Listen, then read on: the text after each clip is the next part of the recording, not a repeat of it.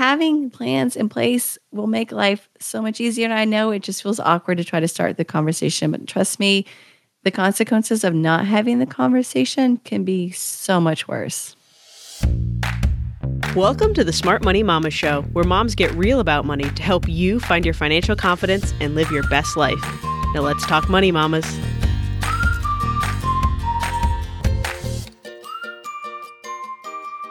Hey there, I'm your host, Chelsea Brennan. And mamas, today on the show, we're talking to Cameron Huddleston, author of Mom and Dad, We Need to Talk.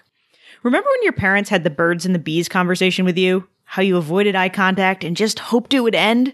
Or maybe your parents avoided it altogether because it was just too awkward. Well, now it's your turn to find the courage and sit down with your parents for the talk. Cameron is an award winning personal finance journalist with years of experience. But when her mom got diagnosed with Alzheimer's at 65 and Cameron became her mother's caregiver, she saw the impact of avoiding talking to your parents about aging and money. She knows that talking about aging and money with our parents can be scary, but it is so, so necessary to avoid harder situations in the future. That's why she wrote her book, Mom and Dad We Need to Talk, about how to have those conversations. And that's what we're talking about today. In this episode, Cameron is going to walk us through what we need to know to have the talk with our parents, why it's important, and how to make the situation a little bit easier. As always, stick around until the end of the show to hear my top three takeaways from the episode. Or you can head over to smartmoneymamas.com forward slash Cameron, C A M E R O N, for the complete show notes and to download your free Family Money Values worksheet. Are you ready, mamas? Let's get started. Hey, Cameron, how are you? I am doing well, all things considered, right? all things considered. Guys, we are recording this right in the middle of the coronavirus. Like everything around us is shutting down. Cameron, where are you located? I live in Kentucky. Okay. How are things there? Well, you know, I have to give high praise to our governor who has been super proactive and just announced that all non essential businesses are going to have to shut down for a while, which I know is really hard. But I mean, schools have been closed for a while. My mother, who is in assisted living, I haven't been able to see her for like two weeks now.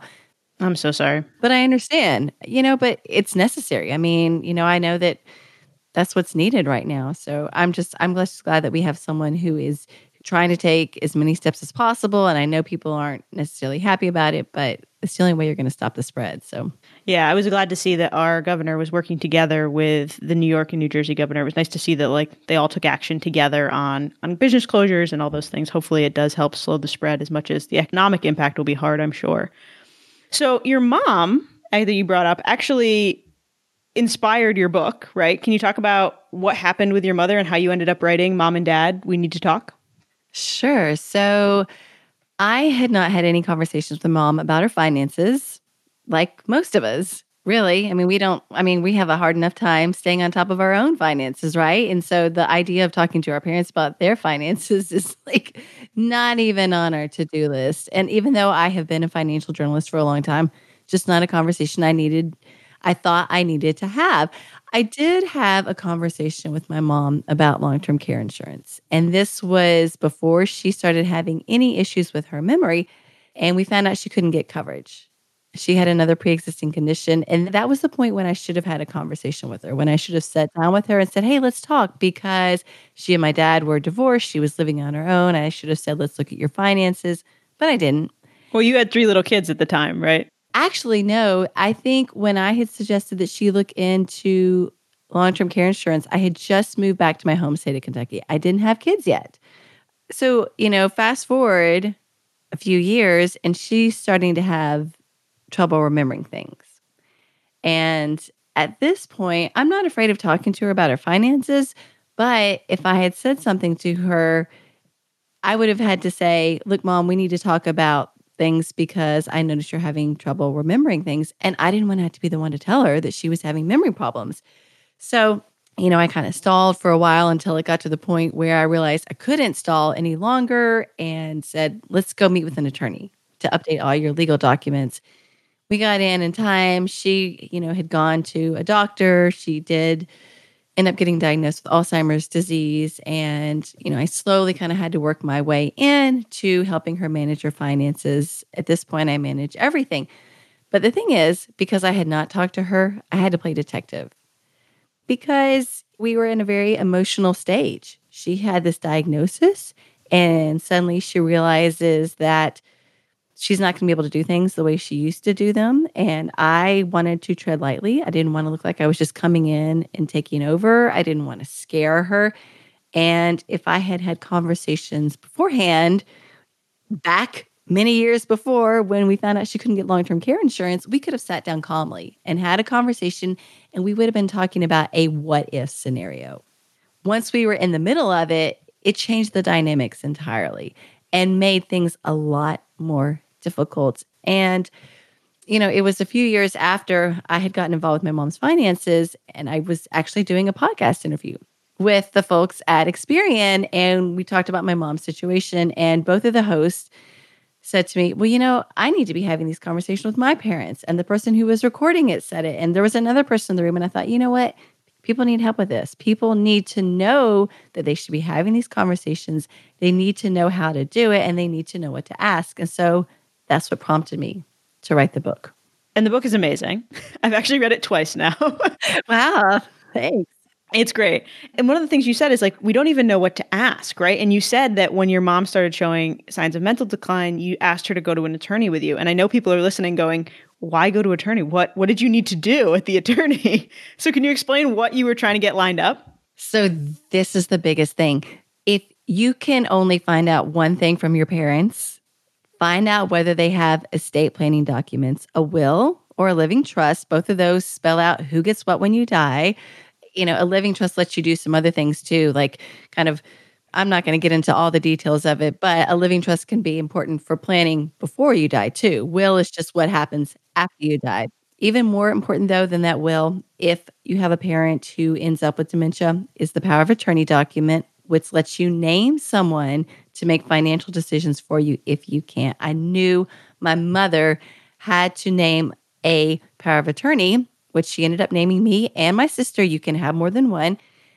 If she had not done this, and as her memory declined, I would not have been able to step in and sign checks for her, talk to her bank, talk to her credit card companies, do anything financially related for her without going to court, proving she was no longer competent, and being named her conservator you have to have that power of attorney document in place. Yeah, maybe you have a password to your parents' bank account and you can go online and pay bills. But are you legally allowed to do that? It's a gray area. You certainly can't sign checks without that power of attorney document. Your parents have to have a power of attorney and they should also have a living will that spells out what sort of end of life medical care they do or do not want. And they need to name someone to be a healthcare proxy, someone to make healthcare decisions for them. As a financial journalist, I knew my mother had to have these documents. And that meeting with the attorney was great because if your parents have an Alzheimer's diagnosis, don't assume it's too late. Or if they're starting to show signs of memory loss, don't say, well, it's too late, they're no longer competent. A diagnosis does not equate competency honestly, I just interviewed an attorney about this. And so this is very fresh on my mind. And so what I'm telling you is correct. And she said, you know, if your parent has been diagnosed with Alzheimer's, still go meet with an attorney. The attorney might find your parent still competent enough to sign these documents. And the reason competency is so important is because they don't want someone who is no longer capable of making informed decisions to sign over a lot of control to someone else. And so the attorney is going to sit in a room privately with your parent and ask some questions to make sure they're still competent. And my mother was at the time, and she knew what was going on. She was just having trouble remembering smaller details about things and you know buying five boxes of oatmeal at the grocery store because she forgot that she had five boxes at home already and so we had those documents in place. And the attorney was great because she also suggested other things we should be doing, like going to the bank right away and letting them know that I am my mother's power of attorney. And attorneys can also help with a lot of estate planning if you meet with an elder law attorney and you need to discuss ways to pay for long-term care they're going to suggest some strategies that you might be able to use so yes there are free and low cost documents available online but if your parents can afford to meet with an attorney, I say do that because you're going to get documents that are tailored to your parents' specific situation, and you will get that additional advice if you need it. And I think the note too of if you don't do it and then you need the documents, the conservator process can be very expensive. Can you explain what would happen if you had not had those documents in place? Yes. So, you know, say your parent has a stroke and no longer competent to manage finances on his or her own. Essentially, what you have to do is put your parent on trial to prove that your parent is no longer competent, which is horrible. No Oh, one yeah. wants to have to do that. No one. So, there was a man I interviewed for my book. He spent nine months and $10,000 hiring an attorney for himself, his father, getting a neuropsychiatrist to evaluate his dad.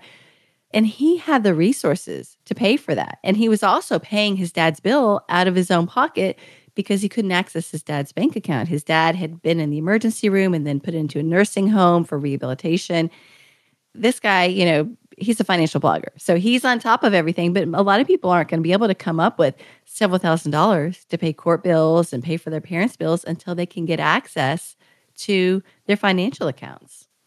And our listeners will know who that is. That's Doug Nordman from the Military Guide because he actually helped us create the military section of our family emergency binder.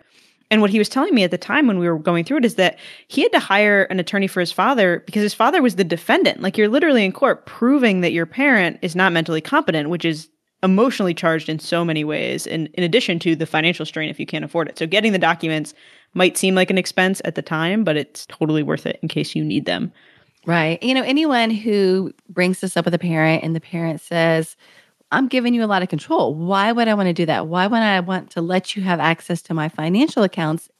What you can tell your parents to reassure them, because a lot of this comes down to control and parents not wanting to give up that control, is tell your parents, you know what, mom and dad, if you get that durable power of attorney, which is what they want, not the springing power of attorney. They might say, Oh, I want the springing. It'll spring into effect when something happens to me, which is, you know, what that means.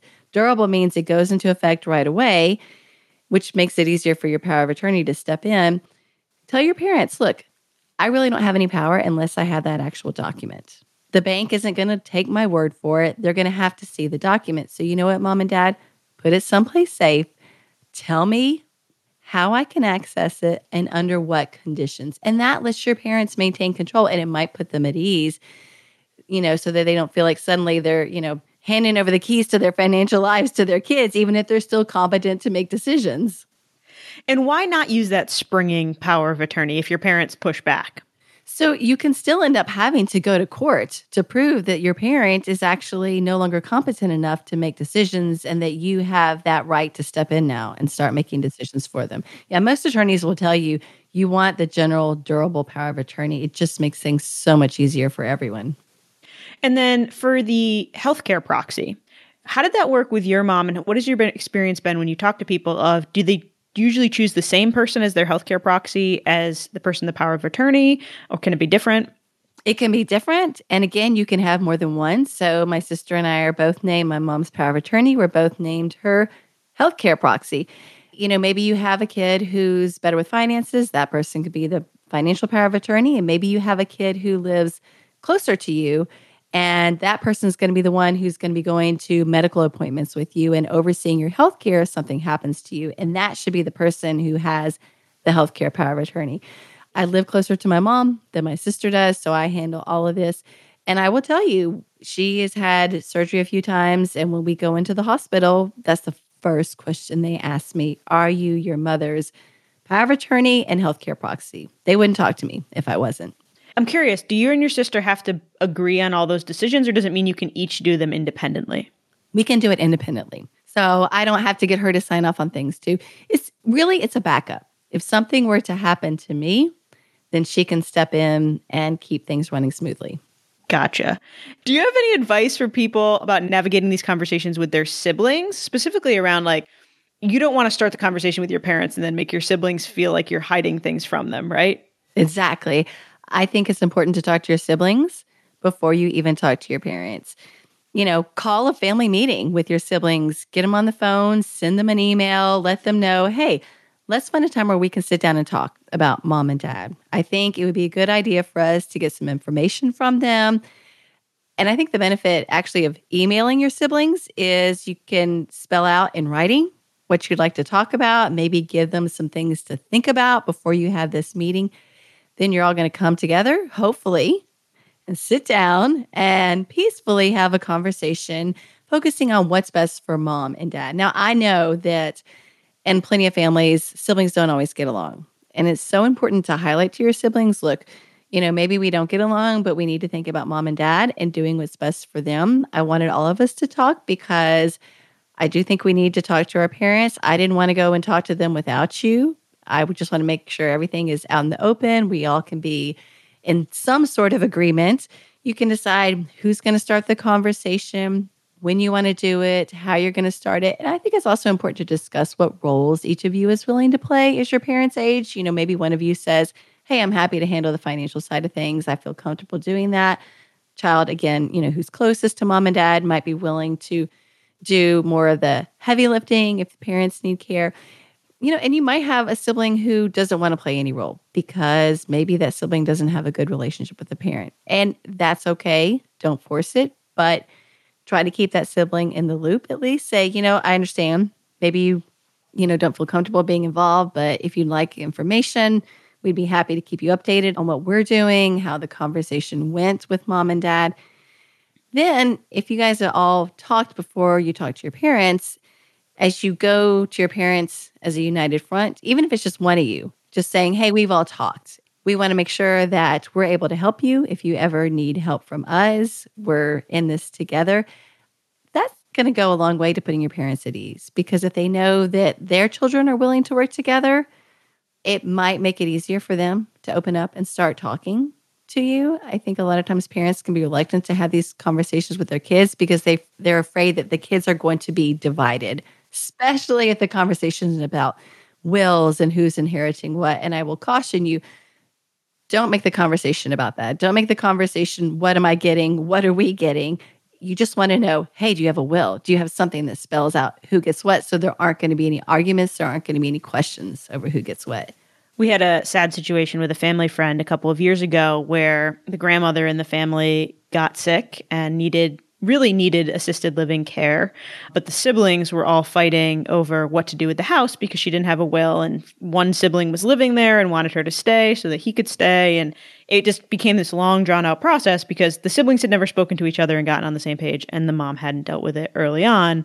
And I know that that made this whole situation harder. And it took about six months longer for her to really get into the care that she needed, which was hard to watch. You know, I had a friend who had a similar situation. Her father was much older than mother. He had been ill for a while. And when he died, it did not come as a, as a surprise. Yet suddenly, the three kids were all wondering okay, what do we do with mom? Should we let her stay where she is? Should we ask her to move? My friend thought it would be a good idea for her to move into a retirement community.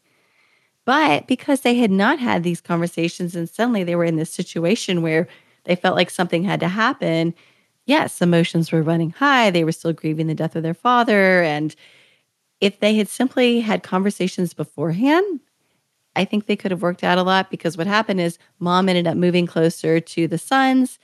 Sons haven't been able to help out as much as mom has needed. She's in a house that's not ideal for her. And now she's saying to her daughter, my friend, I should have listened to you. I would have been much better in a retirement community. And so my friend was like, Well, you know what? We don't have to rush. Let's, you know, take our time to research our options. But they were scrambling. And a lot of times we wait until those emergencies to happen, like I did with my mom. But, you know, I'm hoping that if people read my book, they'll realize things will go so much more smoothly if you have these conversations beforehand and you come up with a plan, because honestly, you're going to have a lot more options available to you if you plan than if you wait. Especially, I mean, if they don't have those legal documents, what's your option? Yeah. Going to court. Which would be real fun if you're all fighting. Yeah. yeah, exactly. Multiple attorneys to pay for. So that story actually brought up two questions for me. And the first being, having that conversation about where your parents go to live as they age, right? Because you mentioned in your book, and there's a lot of statistics around the fact that most people want to stay in their homes, but that's not always the best option. And it's often because they don't understand what their options are, right? They picture the very depressing max nursing home level instead of what really is like retirement communities or assisted living. So can you talk through kind of what some of those options are and how to present them to your parents in a way that doesn't make them feel like you're shipping them off to a nursing home? right, because as soon as you talk about it, they're like don't ever put me in a home, which is understandable. I mean, really, no one envisions end of their life spent in a nursing home. It does sound pretty miserable. But it's important to have this conversation and maybe it's the first conversation you have. Maybe it's the introduction to having more conversations with your parents about their finances and getting the details that you're going to need if you have to help them. You have to be very delicate about it. But you could simply say, you know, hey, mom and dad, are you planning on staying in this house when you retire? Are you planning on staying in this house as you age? And, you know, there's a good chance they're going to say, yeah, of course, we love this house. And then you start asking a few more questions. Well, you know, how is the house working out for you? It's two stories. Do you think this is going to be good for you as you get older if you end up having any, you know, health issues that make it hard to get up and down the stairs? And they might say, "Oh, oh, you know, well, you know, we'll deal with that when we come to it." And you say, "Well, maybe we can talk about it a little bit more now, just because I'd rather not have to have you deal with it when we come to it. I don't want you to have to be forced into a decision. Have you given any thought into maybe, you know, downsizing now? Into a one story home or maybe an apartment or maybe, you know, some sort of place where you don't have to worry about maintenance.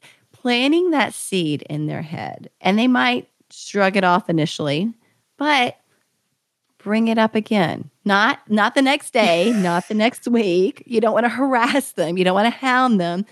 You know, but maybe if you have a story to share, or maybe if they start complaining about the house, oh my gosh, we had to fix the roof again. Oh, really?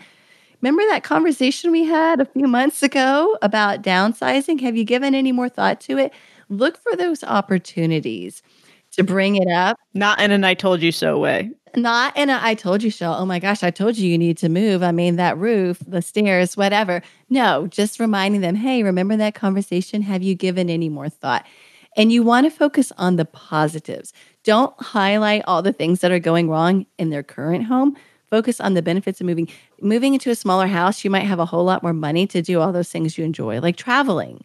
And you don't have to spend the time working on the yard or repairing the roof or whatever those repairs need to be done. If you and did you know that there are retirement communities, not nursing homes, but retirement communities or here's another one, active living communities. It's all about the language. It's all about the language. Mom and dad, did you know that there are these communities for people who are 50 and older that are like Jimmy Buffett themed or they're like resorts? There are. That's true.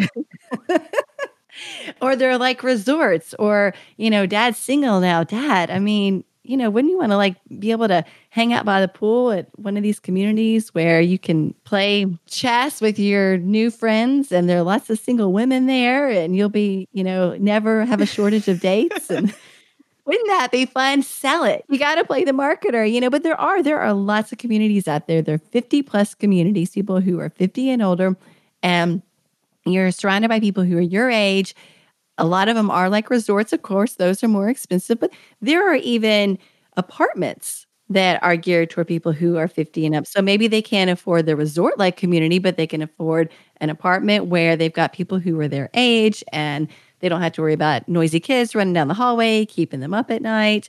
There are lots of options out there beyond the depressing sounding nursing home. And there are these continued living communities where you can start with independent living, move to assisted living, move to nursing home care. But, you know, it's important to remind your parents too, you know, you might have no issues as you age, but you might. And, you know, dad, maybe you're counting on mom to help you out. And of course, I know she's going to want to help you out. But if you're in your 80s, she might not have the physical strength to give you that care you need. She might not have the emotional strength to give you the care you need. So I do think it's important, mom and dad, to look into your options, have an idea of what's available, and have an idea of what it costs because mom and dad, Medicare does not pay for long term care. If you need to be in assisted living or if you need to hire someone to come into your home to help you, you need to have long term care insurance to pay for it you could potentially rely on the equity in your home with a reverse mortgage. If you have savings, it might cover it. Or, you know, if you don't have the money to pay for that sort of thing, Medicaid will pay for long term care. But you need to know, mom and dad, Medicare is not going to pay for this. So you've got to have a way to pay for this care if you ever need it. And with Medicaid, you have to deplete your assets to a very, very low limit to qualify. Right. But here's the thing you know, that's again another one of those benefits of meeting with an attorney because elder law attorneys can talk with your parents about how they can do what is called Medicaid planning and shift assets around so that they could qualify for Medicaid if they need it. But it takes planning, it takes a lot of planning. Yeah, I can't remember if it's a five year look back. There's a pretty long look back. So you have to start the planning early and make sure you've moved the assets in time. And can we talk about long term care insurance for a second? Because in the world of insurance, this is a relatively new product, right? And there is some discussion of like, what is a good policy versus a bad policy? How much does it cost? I think there's a misconception that it's always super expensive. So, you can tell us a little bit about how to address that with our parents? Sure. So, if your parents are still healthy and in their 50s, early 60s, they will probably be able to get a long term care insurance policy at a good rate. If they have health issues, if they are later 60s, 70s, it's going to be a problem. It's going to be a lot more expensive, or they might not even be able to get it. Like my mother could not get long term care insurance because she had a benign tumor behind her left ear, but it was considered too much of a risk factor. So that's why she couldn't get it. But, you know, check and see. You might have a health issue, but it might not be one that long term care insurers consider to be a red flag. So here's the issue with long term care insurance. Several years ago, and I'm talking like at least a decade ago, you know, when it was newer on the market, they insurers would sell policies that would provide lifetime benefits and quickly discovered that they couldn't afford to do that because people were using their policies and they were having to pay out a lot more than they were taking in with premiums. And so several long term care insurance companies stopped selling the product. At this point, those who have remained in the business are pretty secure because they've figured out, they've developed models that work for them.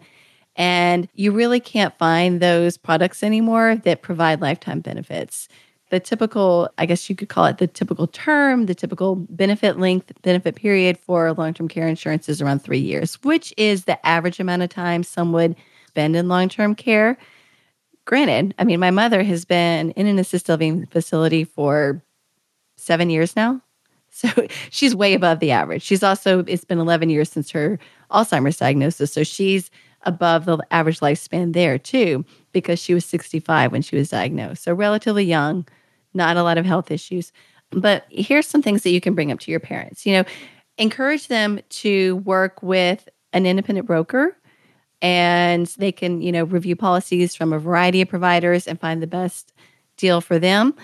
They can get shared benefits. It's actually cheaper to get a shared benefit policy than two individual policies. And the way that works is you get a pool of years, which you can get a payout. So, like eight years is pretty common. So you can get a shared benefit of eight years, and maybe you use six years, and maybe your spouse uses two years.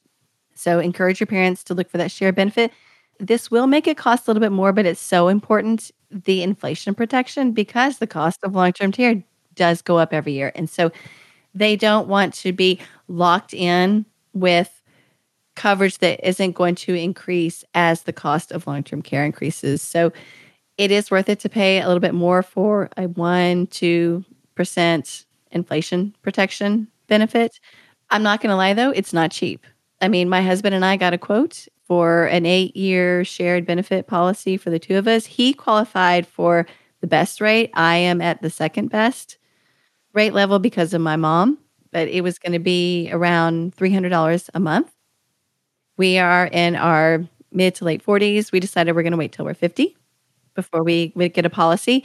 You know, but if your parents are in their 50s, 60s already, you might want to encourage them to go ahead and get it. And they say, well, you know, $300, that's a lot. Well, right now, the average cost of a month's worth of care in an assisted living facility is around $4,000. So if you can't afford $300, how are you going to afford $4,000 a month? And by the time they might need it, it could be $5,000, $6,000. And of course, it depends on where you are you know, but they might not like the idea of paying for an insurance product they might never use which, you know, which is what you do with a lot of insurance. You know, you That's all insurance. right, you hope you never have to use your homeowner's insurance because this costs so much. There are other options. You can get a life insurance product with a long-term care benefit. The long-term care benefits you get are not as robust. If you don't use it, then your beneficiaries are going to get a payout when you die. So, it's an option. There are annuities out there that are geared toward, you know, helping cover the cost of long-term care and those might be ideal for people who aren't in great health, but with an annuity, you've got to have a big lump sum of cash to invest initially, but the amount you're going to get is going to be more than what you paid in. So there is that benefit to it. So there are some options out there in addition to long term care insurance, but look into them all and see what's best for you. And maybe you find that, you know, you've got enough savings to cover it and you're going to do just fine. But you need to be aware of the cost and aware of what your options are so you can come up with a plan. When you talk about long term care, there's usually a years or a dollar value limit on coverage. Is there a way to research what costs in your area would be for the type of care you might need? Yes. So, a good place to start, Genworth, which is an insurance company, they do an annual cost of care survey and you can go state by state. Now, granted, if you are, let's say, for example, I'm in Bowling Green, Kentucky. Bowling Green is going to be cheaper than in Louisville, Kentucky, which is the biggest city in our state. I mean, just an hour south of me is Nashville, Tennessee. So my mother was actually in an assisted living facility there for a while because we did not have memory care facilities in Bowling Green. And I was paying around six thousand a month for her until I wow. moved her back to Bowling Green, and now it's about forty five hundred. So the prices can vary, but you can start with the Genworth cost of care survey and you know what you can do is just simply get on the phone and call around to assisted living facilities, memory care facilities in your area to get an idea of what the cost is and ask on average how much do your rates go up each year. And if they can give you that information too, that's going to help you decide. But yes, you're right. You know, typically there's going to be a limit on the number of years or the dollar amount you get, but having some coverage to help cover, you know, maybe it's just three years. That's better than nothing. Absolutely. And like you said, the average need for long term care is about three years. I think it's actually about four for women, but it, it's not as much as people think, right? I think we all have those stories of like your mom who's been in very long term care. My grandmother was in long term care for 11 years before she passed away, but she lived until she was 90. So, like, she was just in care for the last decade of her life.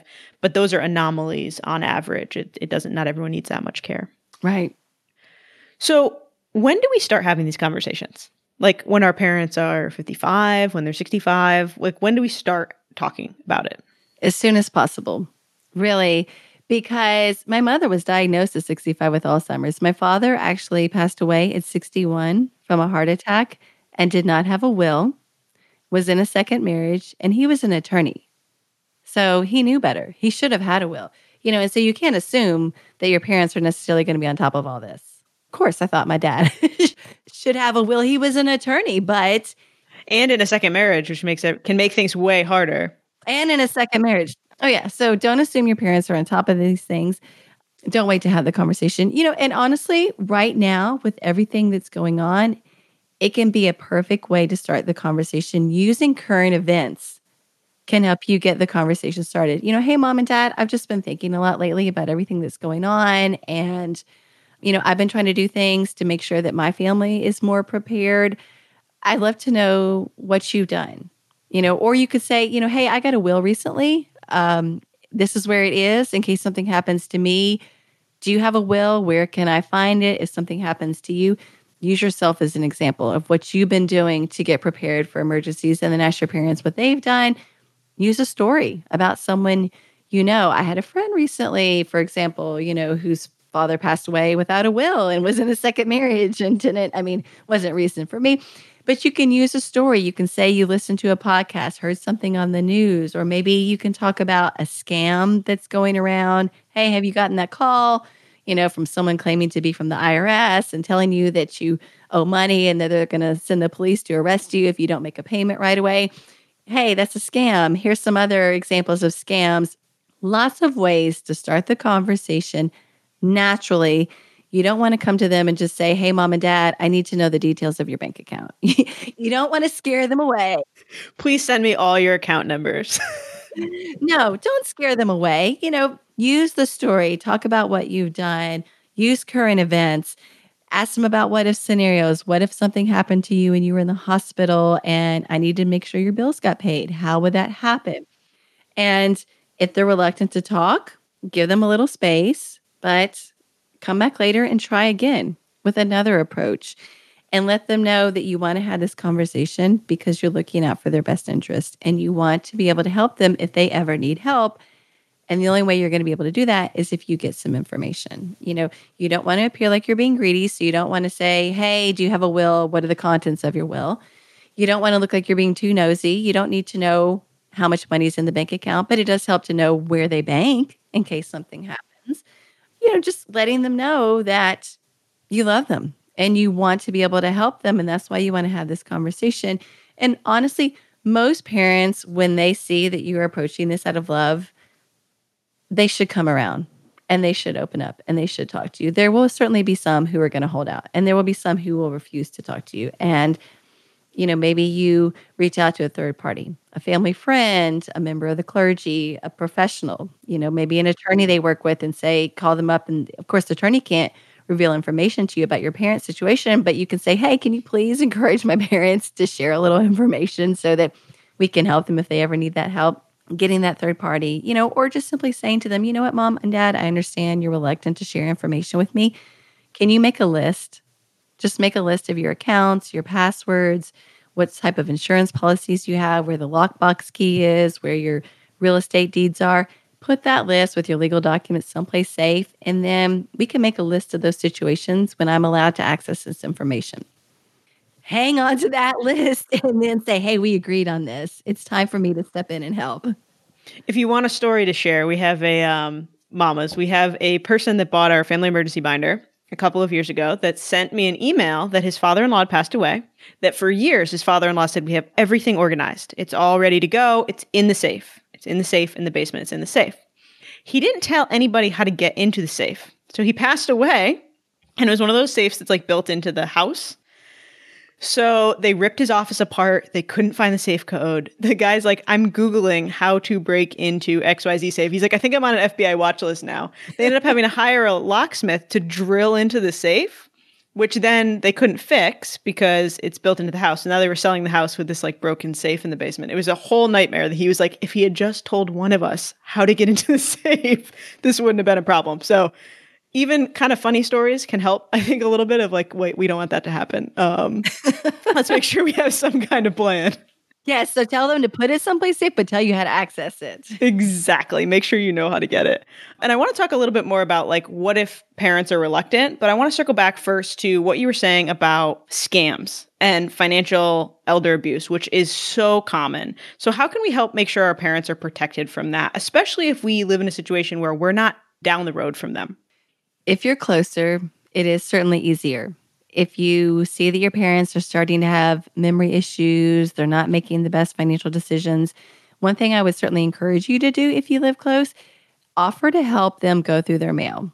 This is what I did with my mother because they're going to get tons of those sweepstakes entry forms, but they're also going to start getting all these donation requests. And my mother was writing checks left and right to anyone who asked for money. So I said, Hey, mom, why don't you let me go through your mail and I can just sort through and put the bills in one pile and get rid of the drunk so you don't even have to deal with it. So that's one thing you can do if you live close to your parents. It is harder if you live farther away from them. What you can do, there are websites you can go to.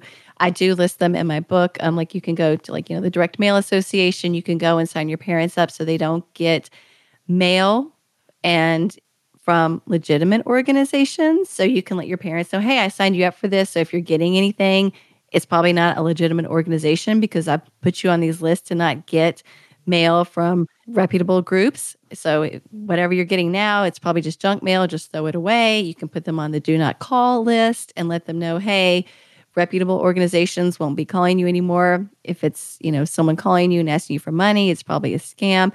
Alert them to red flags.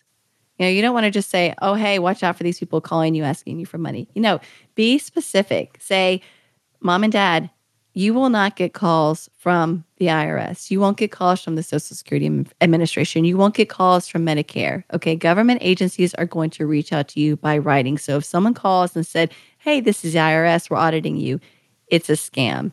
If anyone asks you to wire money, that's a scam. And government agencies will not ask you to wire money. Or if they tell you to go to the grocery store and get some sort of, you know, card where you have to load money up on it and then give you give them a number over the phone, it's a scam. Alert them to those red flags. The grandchild one is a big one right now, right? Oh yeah. And so, you know, if tell your parents, look, if you get a call and it's someone claiming to be one of the grandkids, ask them a question only your grandchild would know, or say, you know what, hang up, let me give you a call back. Okay. And then they might say, oh, no, no, no, no, no, I have to call on this day. Like, let me just give you a call back. And then, you know, tell your parents to call you or to call the grandkids directly on the phone number they have for the grandkids, because then you can find out pretty quickly whether your grandkid is safe or whether it's someone scamming you. Um, yeah, the grandkid is a big one. But alert them to those red flags. The Better Business Bureau, BBB.org, is a great resource to go and look up information about common scams, the red flags for scams. You can go there, print it out for your parents, send your parents to the website. I have a scam red flag sheet that you can print out. It's free. Give it to your parents. They can hang it up on the refrigerator, by the phone.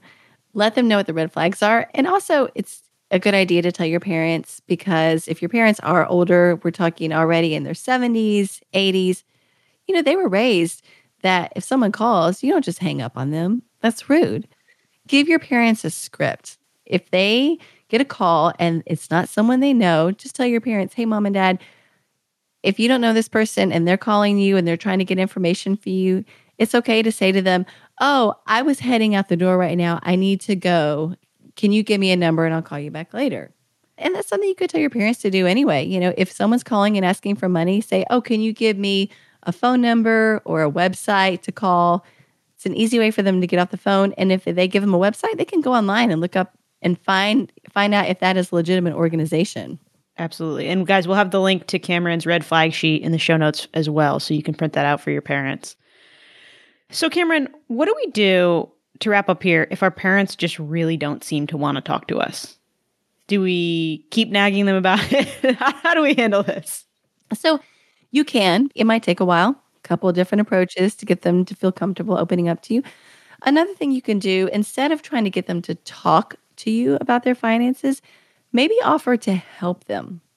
Maybe say, Hey, mom and dad, I know you hate doing your taxes. I'd be happy to help you. You know, I can help you collect your papers and take it to an accountant, or I can help you enter all this information into tax software.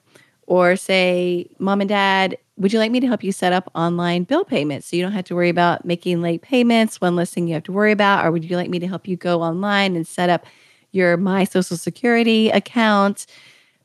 offer to help them with something. And that can be kind of a way to kind of, that's your in, be useful. It's a win win situation.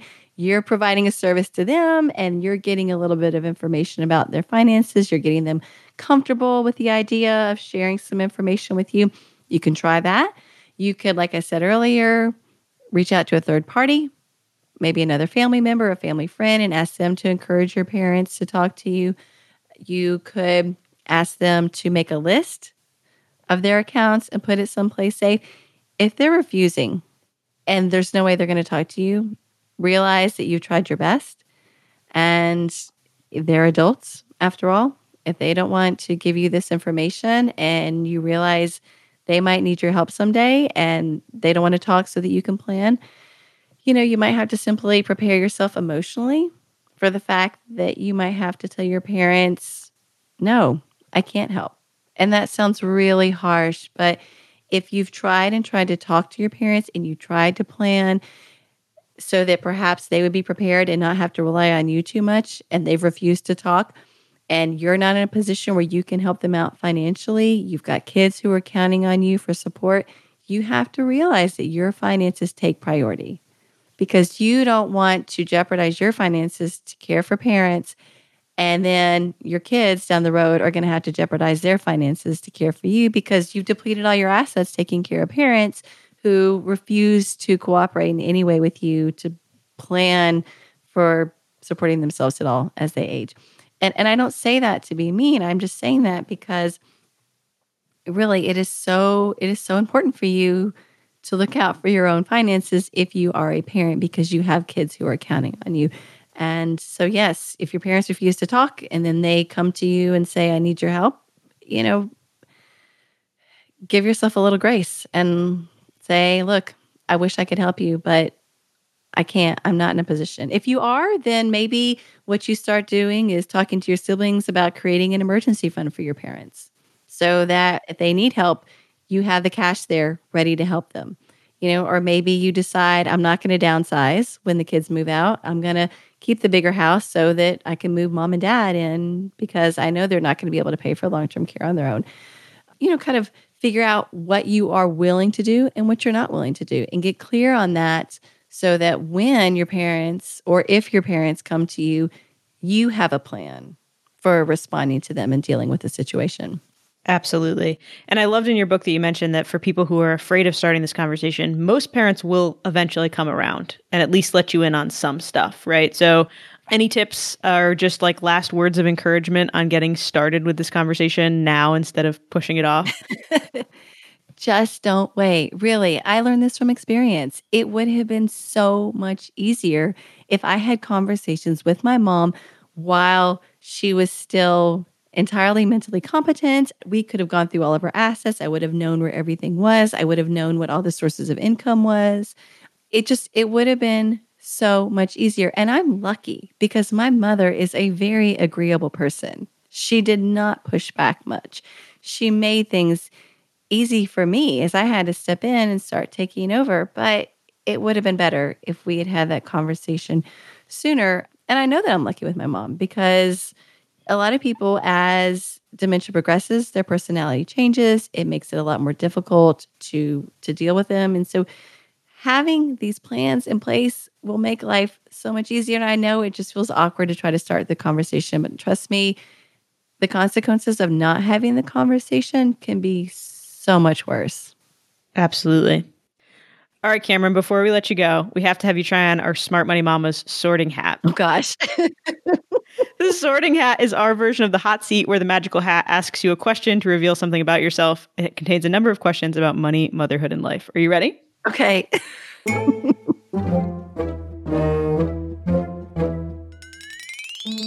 what is a book, fiction or nonfiction, that you love to recommend to your friends? Okay, my favorite book to recommend is called On Living, and it's by Kerry Egan. She's a hospice chaplain. She was. And so she has a collection of stories from her patients, her clients she was helping as they were at the end of life. The stories they shared about things they wish they had done is so beautiful. It's such That's amazing. It is such a wonderful book. Um, you know, and I think it's actually, I think it's a good book to read right now because even though she's writing about people who are dying, as the title says, it's about living and what you should be doing while you are alive so you don't have any regrets at the end of your life. That's beautiful. We'll have to check that book out. And we'll have the link to that in the show notes as well. Cameron, where can people find you and buy your book? You can find me at CameronHuddleston.com. There is a link on my site to the retailers that have the book, such as Amazon and Barnes and Noble. There are also links to my social media pages there too, if you want to follow me on Twitter, Facebook. Lots of other free information on the site too. Awesome. Thank you so much for joining us, Cameron. This was awesome. Thank you for having me. Wow, mamas, Cameron definitely gave us a lot to consider today. None of us want to think about our parents aging and needing help with things but it's a reality of life. And it's so important to face our fears so we don't make things harder on ourselves, our siblings, and our parents in the future. We covered a lot today and likely brought up some things you hadn't considered before. So, before you go get all overwhelmed, remember that talking to your parents about aging and money isn't just one intense conversation. It's about opening the discussion. You don't have to do it all at once. As always, I've rounded up my top three takeaways to summarize what we've learned from Cameron and what you need to know to make a solid plan for the future with your parents. First, Having these conversations with your parents may be difficult or awkward, but it will be even harder if you wait until there's a problem. Cameron was lucky that she was able to get important estate planning documents completed with her mom before her memory got worse.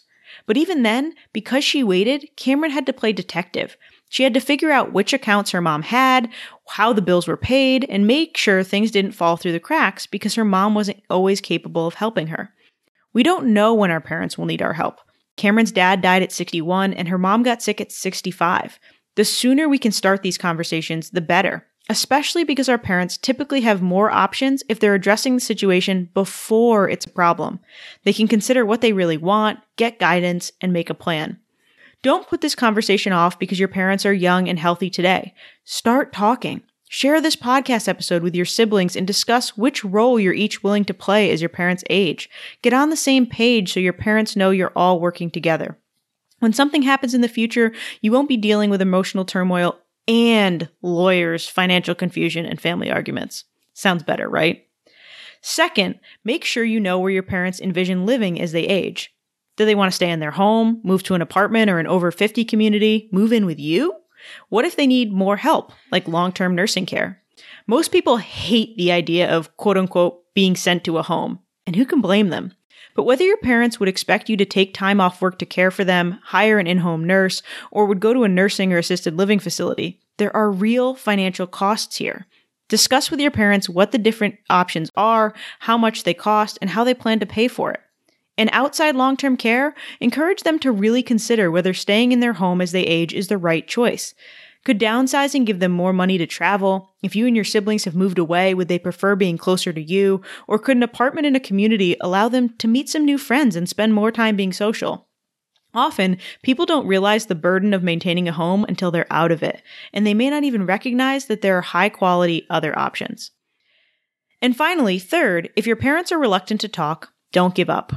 Mama, we don't like to think about our parents or in laws getting older, but they don't like to think about it either. They may be reluctant to talk to their kids about money at all, coming from a generation where talking about money was completely taboo. They may not want to even consider reaching a point where you have to take care of them. It goes against all our beliefs about what it means to be a parent. Yet, having the conversation is still important. Don't hound them, but leave the door open. Let your parents know about the scams out there and how to identify them offer to help with filing their taxes or getting set up with an online banking or bill pay. Maybe recommend they connect with a professional, an estate attorney or a financial advisor that specializes in estate or Medicare planning, and offer to go with them.